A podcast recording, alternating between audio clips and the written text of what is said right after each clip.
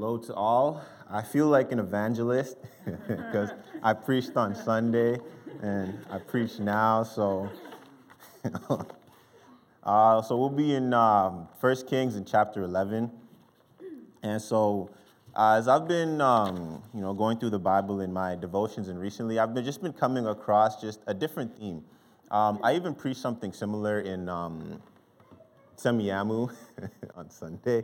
Um, it's the theme of that, you know, all of our choices, you know, they affect not just us. Because, like, as Christians, we're not just steeples unto ourselves. So everything we do it either has a positive impact or a negative impact on those around us. And that's something that we can see in the Bible in, in different characters' lives, whether they did something good for God or whether they did something bad and or or something that was detrimental to the work of God. It didn't just affect themselves, it affected those around them, and sometimes it affected um, the work of God for, for generations and generations. Um, and with that thought, we're going to be in 1 Kings chapter 11. But before that, I just want to um, just give you a, a, brief overview of the life of Solomon. Now, I'm not going to be preaching on Solomon, but when we get to the end, you're going to see how this ties in with the thought I gave you originally and to the message that I want to bring you before. So before we begin, we're going to start in Solomon in chapter 2. You don't have to turn to these verses, I'll read them for you, but if you want to follow along, feel free to follow along. So we're going to be starting in First Kings chapter 2 and verse 12. It says, Then Solomon sat upon the throne of David his father, and the kingdom was established greatly. So first we see Solomon comes to the throne. So Solomon, he's just come to the throne. And then we move along and 1 Kings in chapter 3 and verse 6 to 9. Then we see, And Solomon said, Thou hast showed unto thy servant David, my father, great mercy, according as he walked before thee in truth and in righteousness and in uprightness of heart with thee, and thou hast kept him, and thou hast kept for him this great kindness that thou hast given him a son to sit upon his throne as it is this day. And now, O Lord, Thou hast made thy servant king instead of David, my father, and I am but a little child. I know not how to go out or to come in. So the next phase of Solomon's life is he asks God for wisdom. So first he comes, he sits on the throne. Next, he asks God for wisdom. And moving along to 1 Kings in chapter 4 and verse 22 to 24. And Solomon's Provision for one day was 30 measures of fine flour and three score measures of meal, 10 fat oxen, and 20 oxen out of the pastures, and an hundred sheep, beside harts and roebucks and fallow deer and fatted fowl, for he had dominion over all the region on this side, the river from Tiphsah even to Azzah, over all the kings on this side of the river, and he had peace on all the sides round about him. Next, we see a bit of Solomon's riches that God has begun to give him. So, first, we see Solomon comes to the throne. He asks for wisdom, and now we're beginning to see the riches that God is giving him. And then we move along to 1 Kings in chapter 5. And in verse 1, it says, And Hiram, king of Tyre, sent his servants unto Solomon, for he had heard that they had anointed him king in the room of his father, for Hiram was ever a lover of David. And moving along to verse 7, it says, And it came to pass when Hiram heard the words of Solomon that he rejoiced greatly and said, Blessed be the Lord this day, which hath given unto David a wise son over this great people. And Hiram sent to Solomon, saying, I have considered the things which thou sentest for me, and I will do all thy desire concerning timber of cedar and concerning timber of fir. So now, moving along in Solomon's life, we see that he has been given favor in the eyes of Hiram, king of Tyre, to gather materials in order to build the temple of God. So, first, Solomon's come to the throne. He's asked God for wisdom. We begin to see a bit of his riches, and now he's starting to get favor in the eyes of the kings around him and in the eyes of those around him. And moving on to chapter 6 and in verse 1.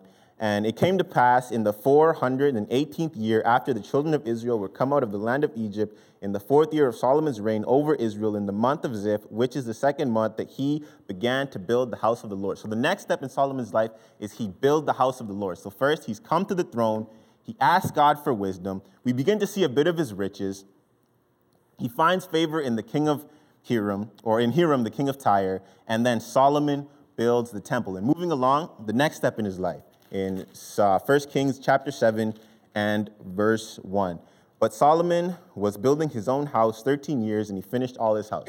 So the next step in Solomon's life, he's built the temple. All these things have happened before, and then he builds his own house now. And moving along to verse 8, I mean, not to verse 8, sorry, to chapter 8 and verse 1. And then Solomon assembled the elders of Israel and all the heads of the tribes and the, the chief of the fathers of the children of Israel unto Solomon in Jerusalem, that they might bring up the ark of the covenant of the Lord out of the city of David, which is in Zion. So Solomon, he's done all these things like I've just listed. He's come to the throne. He's asked God for wisdom. We begin to see a bit of his riches. He finds favor in the king of Tyre. He builds the temple. He builds his house. And now he brings the ark to the house of to the, to the house that he's just built for the Lord, and he prays and he prays for the people. So we've seen all these things, and now we move along to chapter 9 and verse 2. And in chapter 9 and verse 2, it says that the Lord appeared to Solomon the second time as he appeared unto him at Gibeon. And the Lord said unto him, I have heard thy prayer and thy supplication that thou hast made before me. I have hallowed this house which thou hast built to put my name there forever, and mine eyes and mine heart shall be there perpetually. And if thou wilt walk before me as David thy father walked in integrity of heart and in uprightness to do according to all that I have commanded thee, and will keep my statutes and my judgments, then I will establish the throne of thy kingdom upon Israel forever as I promised to David thy father, saying, There shall not fail thee a man upon the throne of Israel. But if thou shalt at all turn from following me, ye or your children will not keep my commandments, and will not keep my commandments and my statutes, which I have set before you, but go and serve other gods and worship them, then I will cut off Israel out of the land which I have given them, and this house which I have hallowed for my name will I cast out of my sight and Israel shall be a proverb and a byword among all people. So, the next step in Solomon's life, we see God appears to Solomon and God answers his previous prayer in chapter 8. So, we move along to the next step in Solomon's life in 1 Kings chapter 10. And in 1 Kings in chapter 10 and verse 1, and when, and when the queen of Sheba heard the fame of Solomon concerning the name of the Lord, she came to prove him with hard questions. So, basically, we've seen Solomon, he's come to the throne. Solomon, he's asked for wisdom. We've seen a bit of his riches. Solomon, he finds favor in the eyes of the king of Hiram. Solomon builds a temple. Solomon builds his own house. Solomon brings the ark to the temple that he's built. He prays for the people. God appears to Solomon a second time. God answers his prayer. The queen of Sheba comes and she asks Solomon hard questions. And in chapter 10, we get to see more of Solomon's riches. And then we come to chapter 11, and something strange happens. You know, most of you know this about Solomon. We come to chapter 11, and all of a sudden we read, But Solomon loved many strange women, together with the daughter of Pharaoh, women of the Moabites, Ammonites, Edomites, Zidonians, Hittites, and moving down to verse 4 For it came to pass when Solomon was old that his wives turned away his heart after other gods, and his heart was not perfect with the Lord his God, as was the heart of David his father. You see, Solomon, he's completely turned his heart away from the Lord. So we've seen the life of Solomon, and it almost looks like a shocking picture because we've seen you know, all these things before. He's asked God, he's built the temple, he's built the house of the Lord. You know, the ark of the Lord has come to the, the ark of the covenant has come, it's in the temple. He's prayed to God. God has answered his prayer in a miraculous way. You know, all these good things are happening. The queen of Sheba, she comes all the way to Solomon and she's like, Solomon, you know, with these hard questions. You know, she asks Solomon and Solomon, she answers, and Solomon answers her. And the queen of Sheba, she is stunned and she's amazed at the wisdom that Solomon has. And in the very next chapter, all of a sudden we read that Solomon, his heart has been turned away from the Lord. So I asked you, what happened to Solomon. You see, where did Solomon go wrong? Was there something that Solomon did or, or, or, that caused him or his heart to turn away to the Lord? And how did that affect everyone else around him? Well, let me show you how it affected everyone else around him. If we move to 1 Kings in chapter 12, and we read uh, of a very popular king in, in that, that's about to come up in the, uh, in, for the rest of Kings. And in verse, uh, chapter 26, it says, And Jeroboam said in his heart, Now shall the kingdom return to the house of David. If this people go up to do sacrifice in the house of the Lord at Jerusalem, then shall the heart of this people turn again unto their Lord, even unto Rehoboam, king of Judah, and they shall kill me and go again to Rehoboam, king of Judah. Whereupon the king took counsel and made two calves of gold and said unto them, It is too much for you to go up to Jerusalem. Behold thy gods, O Israel, which brought thee up out of the land of Egypt. And he set one in Bethel and the other he and the other put he in Dan. And this thing became a sin, for the people went to worship before the one, even in Dan. And he made an house of high places and made priests of the lowest people, which were not the sons of Levi. So basically, Jerusalem, he set up two different calves. And you might be thinking, okay, what does Jeroboam have to do with Solomon? They're completely unrelated. You see, Jeroboam, he came completely after Solomon, and he was king, and he has nothing to do with Solomon. Now, that's what you might be thinking, but let me take you back a little further. So remember how we went through the life of Solomon, how we learned that Solomon, you know, he came to the throne, he asked for wisdom, he did all these amazing things. Let's go back all the way to 1 Kings in chapter 3, and I want to show you something. And in 1 Kings and chapter 3, we get to see a little bit of why Solomon fell. You see, in 1 Kings chapter 3, we see, and Solomon made affinity with Pharaoh, the king of Egypt, and took Pharaoh's daughter and brought her into the city of David until he had made an end of building his own house in the house of David and the wall of Jerusalem. You see, when Solomon was younger, he made a pact with the king of Pharaoh. Now, this, it, it, it, didn't seem to affect him for a long, long time. But as we go through Solomon's life, we begin to see that this choice, it, it, it didn't affect just him, it affected the future kings that came behind him. You see, so First Kings chapter 3. So Solomon, he's made a pact with the king of Pharaoh, with the king of Egypt, and he's married his daughter. And for a long, long time, nothing happens. We don't see any results. We go through chapter 4 we don't see anything. We go through chapter 5, we don't see anything. Chapter 6, chapter 7, chapter 8, chapter 9. But when we come to chapter 10, at the end of chapter 10, we begin to see how this affects Solomon's life. You see, at the end of chapter 10, in verse 28 and 29, it says, And Solomon had horses brought out of Egypt, and linen and linen yarn, king's merchants received the linen yarn at a price, and and a chariot came up and went out of Egypt for 600 shekels of silver, and a horse for an 150. And so, for all the kings of the Hittites and all the kings of Syria, they bring them out by their means. So, you see, because of the pact that Solomon had with the king of Egypt, you see, now Israel, they were friendly with Egypt. You see, this was something that for a long, long time, it didn't affect Israel until chapter 10 and, and verse 28 and 29, you see, now he'd begun to get a little bit more friendly with Egypt. You see, now he'd begun trading with Egypt. You see, now a little bit of Egypt's philosophies had begun to creep into Israel. And then you see how, how, how this happens at the end of chapter 10. So at the end of chapter 10, we see that, you know, Israel begins getting friendly with Egypt. And what happens in the very next chapter?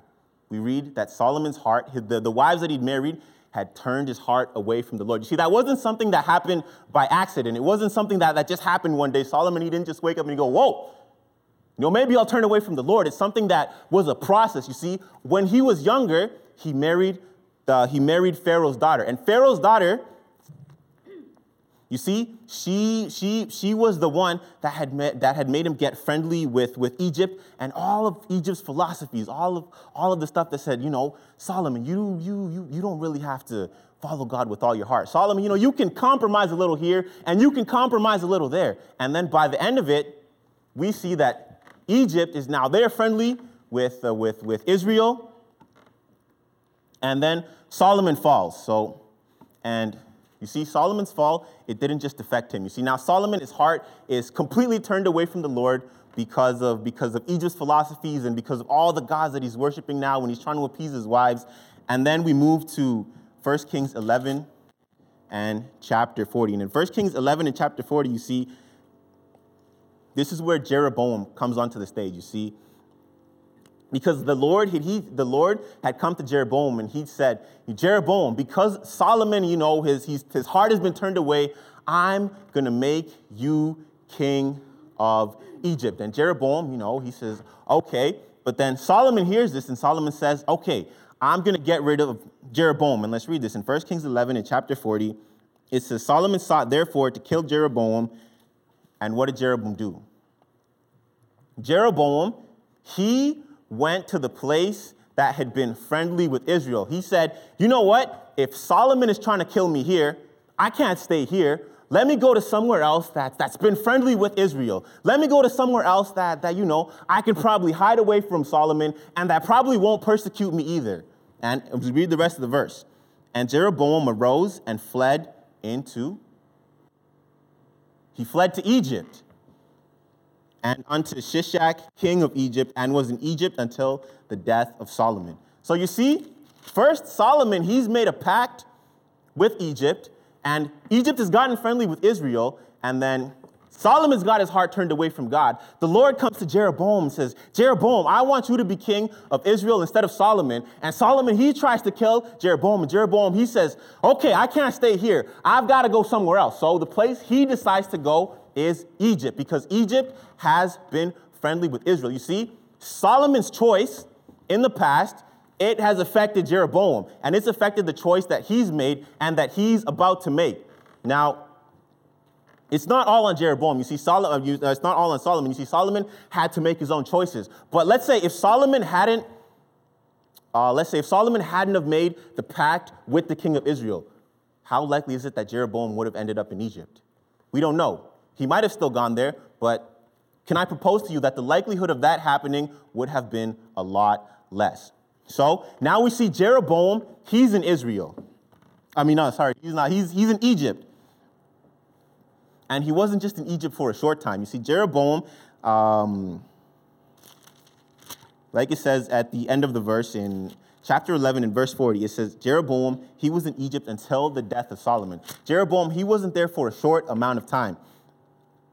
He was there for a while. And Egypt's philosophies, they began to affect him, and they began to, to, to, to, to, to to, to, to, really shape the way that, that he saw God and, and, and, and, that, and that he saw spirituality. And then we come to 1 Kings and chapter 12 and verse 25, where it says, Then Jeroboam built Shechem in the mount of Ephraim and dwelt therein, and went out from thence and built Penuel. And Jeroboam said in his heart, now shall the king of, kingdom return to the house of David. If this people go up to do sacrifice in the house of the Lord at Jerusalem, then shall the heart of this people turn away unto the Lord, even unto Rehoboam king of Judah, and they shall kill me and go to Rehoboam king of Judah. Whereupon the king took counsel and made two calves of gold. Where did Jeroboam get that idea? It wasn't from Israel that he got that idea. It wasn't from, from going to the temple that Solomon had built. It, it wasn't from there. You know, we, we, Jeroboam, he got this idea from Egypt. This was the very same idea that, that the Israelites, when they'd come out of Egypt and they were in the desert and Moses was gone, they said, Moses is gone. Aaron, make us gods. What did they do? They set up a calf. Where did that idea come from? That idea came from Egypt. Jeroboam, he goes to Egypt and he's there. And then, you know, a problem arises. He said, Oh no. See, if the people, they go to Jerusalem and they sacrifice, what if Rehoboam turns their heart away from me? See, in order to stop that, let me set up two golden calves. And then, for the rest of the Bible, all we hear is Jeroboam. Um, I want to paraphrase Jeroboam, the one that caused Israel to sin.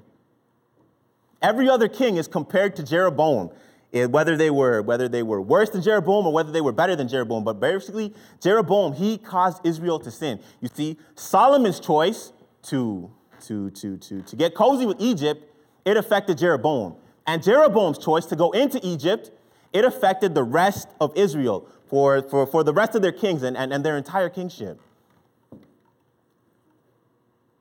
But so the, the, the message that I want to preach is is, you see, stay away from Egypt. If Solomon, in all his wisdom, fell victim to Egypt, how can we hope to resist it? Now, you see, when we say, What is Egypt? For our sakes, we're just going to define it really simply. We're going to say, Egypt is anything that would pull us away from God. You see, I don't know what you're dealing with specifically. You see, I, I, I can't peer into all your lives, so you guys are going to have to come up with an application for yourselves. But basically, Egypt is anything that would pull you away from God. If you can think in your life specifically of anything that'll pull you away from God, stay away from that. Stay away from Egypt because we saw how Egypt affected Solomon. Egypt, it pulled Solomon's heart away from God. And then we saw how Egypt affected Jeroboam. You see, Egypt it, it, it, twisted Jeroboam's picture of God. And Jeroboam, he led all Israel astray. You see, every choice that we make, whether it's a choice to follow God and to do good, or whether it's a choice to,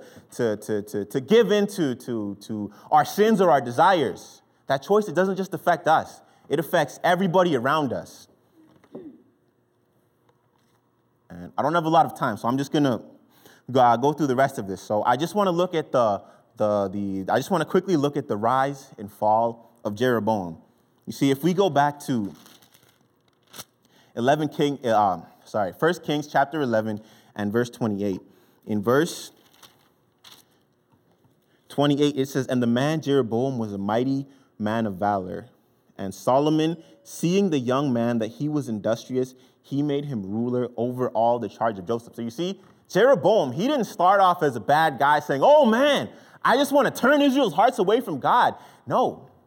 He started off as a good guy. You see, Jeroboam, he was a hard worker. He was industrious. He was somebody that Solomon said, I want this guy. I want this guy working for him.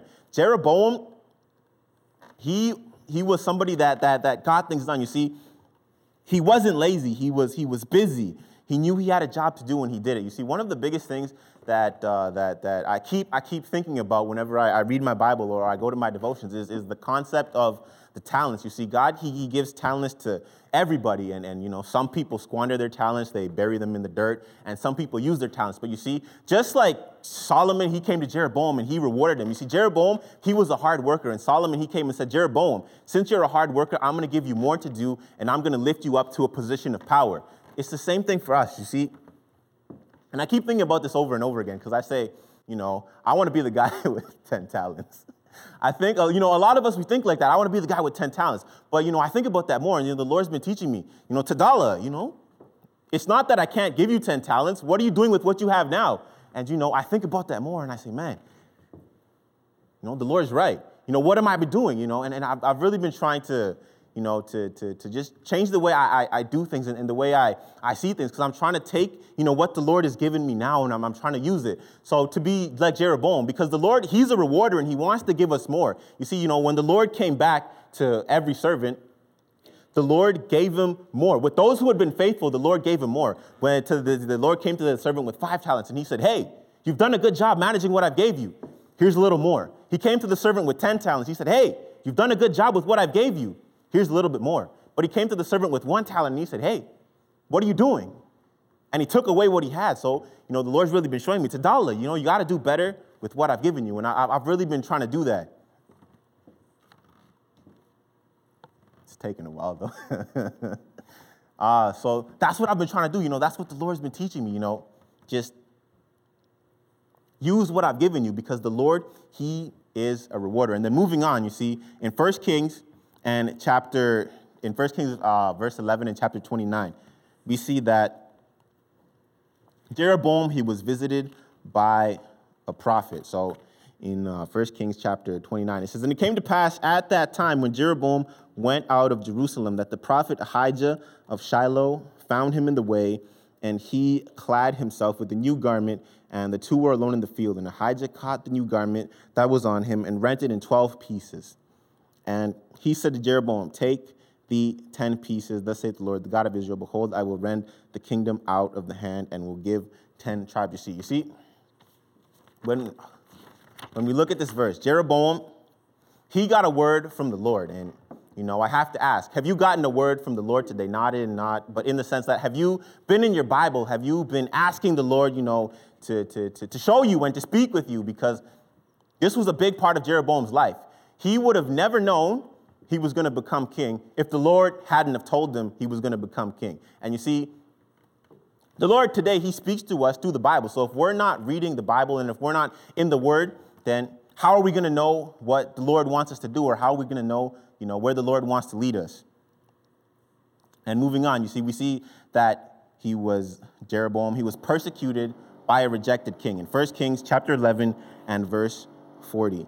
The first part says, Solomon sought therefore to kill Jeroboam. You see, if we are saved, then we are going to be pursued too. But I want to put it in the sense of, of, of, of, the world and, and, and the flesh and the devil that we left behind. You see, it's a constant battle. You see, we're constantly in a spiritual battle. We're going to be fighting against the flesh, the, the, the world, and the devil because they're going to be trying to pull us back, just like Solomon sought to, to kill Jeroboam. You see, because Jeroboam, he'd been given a task from the Lord. Jeroboam, before he, he, before he went to Egypt, the Lord had said, You're going to become king. And Solomon heard that and he said, No.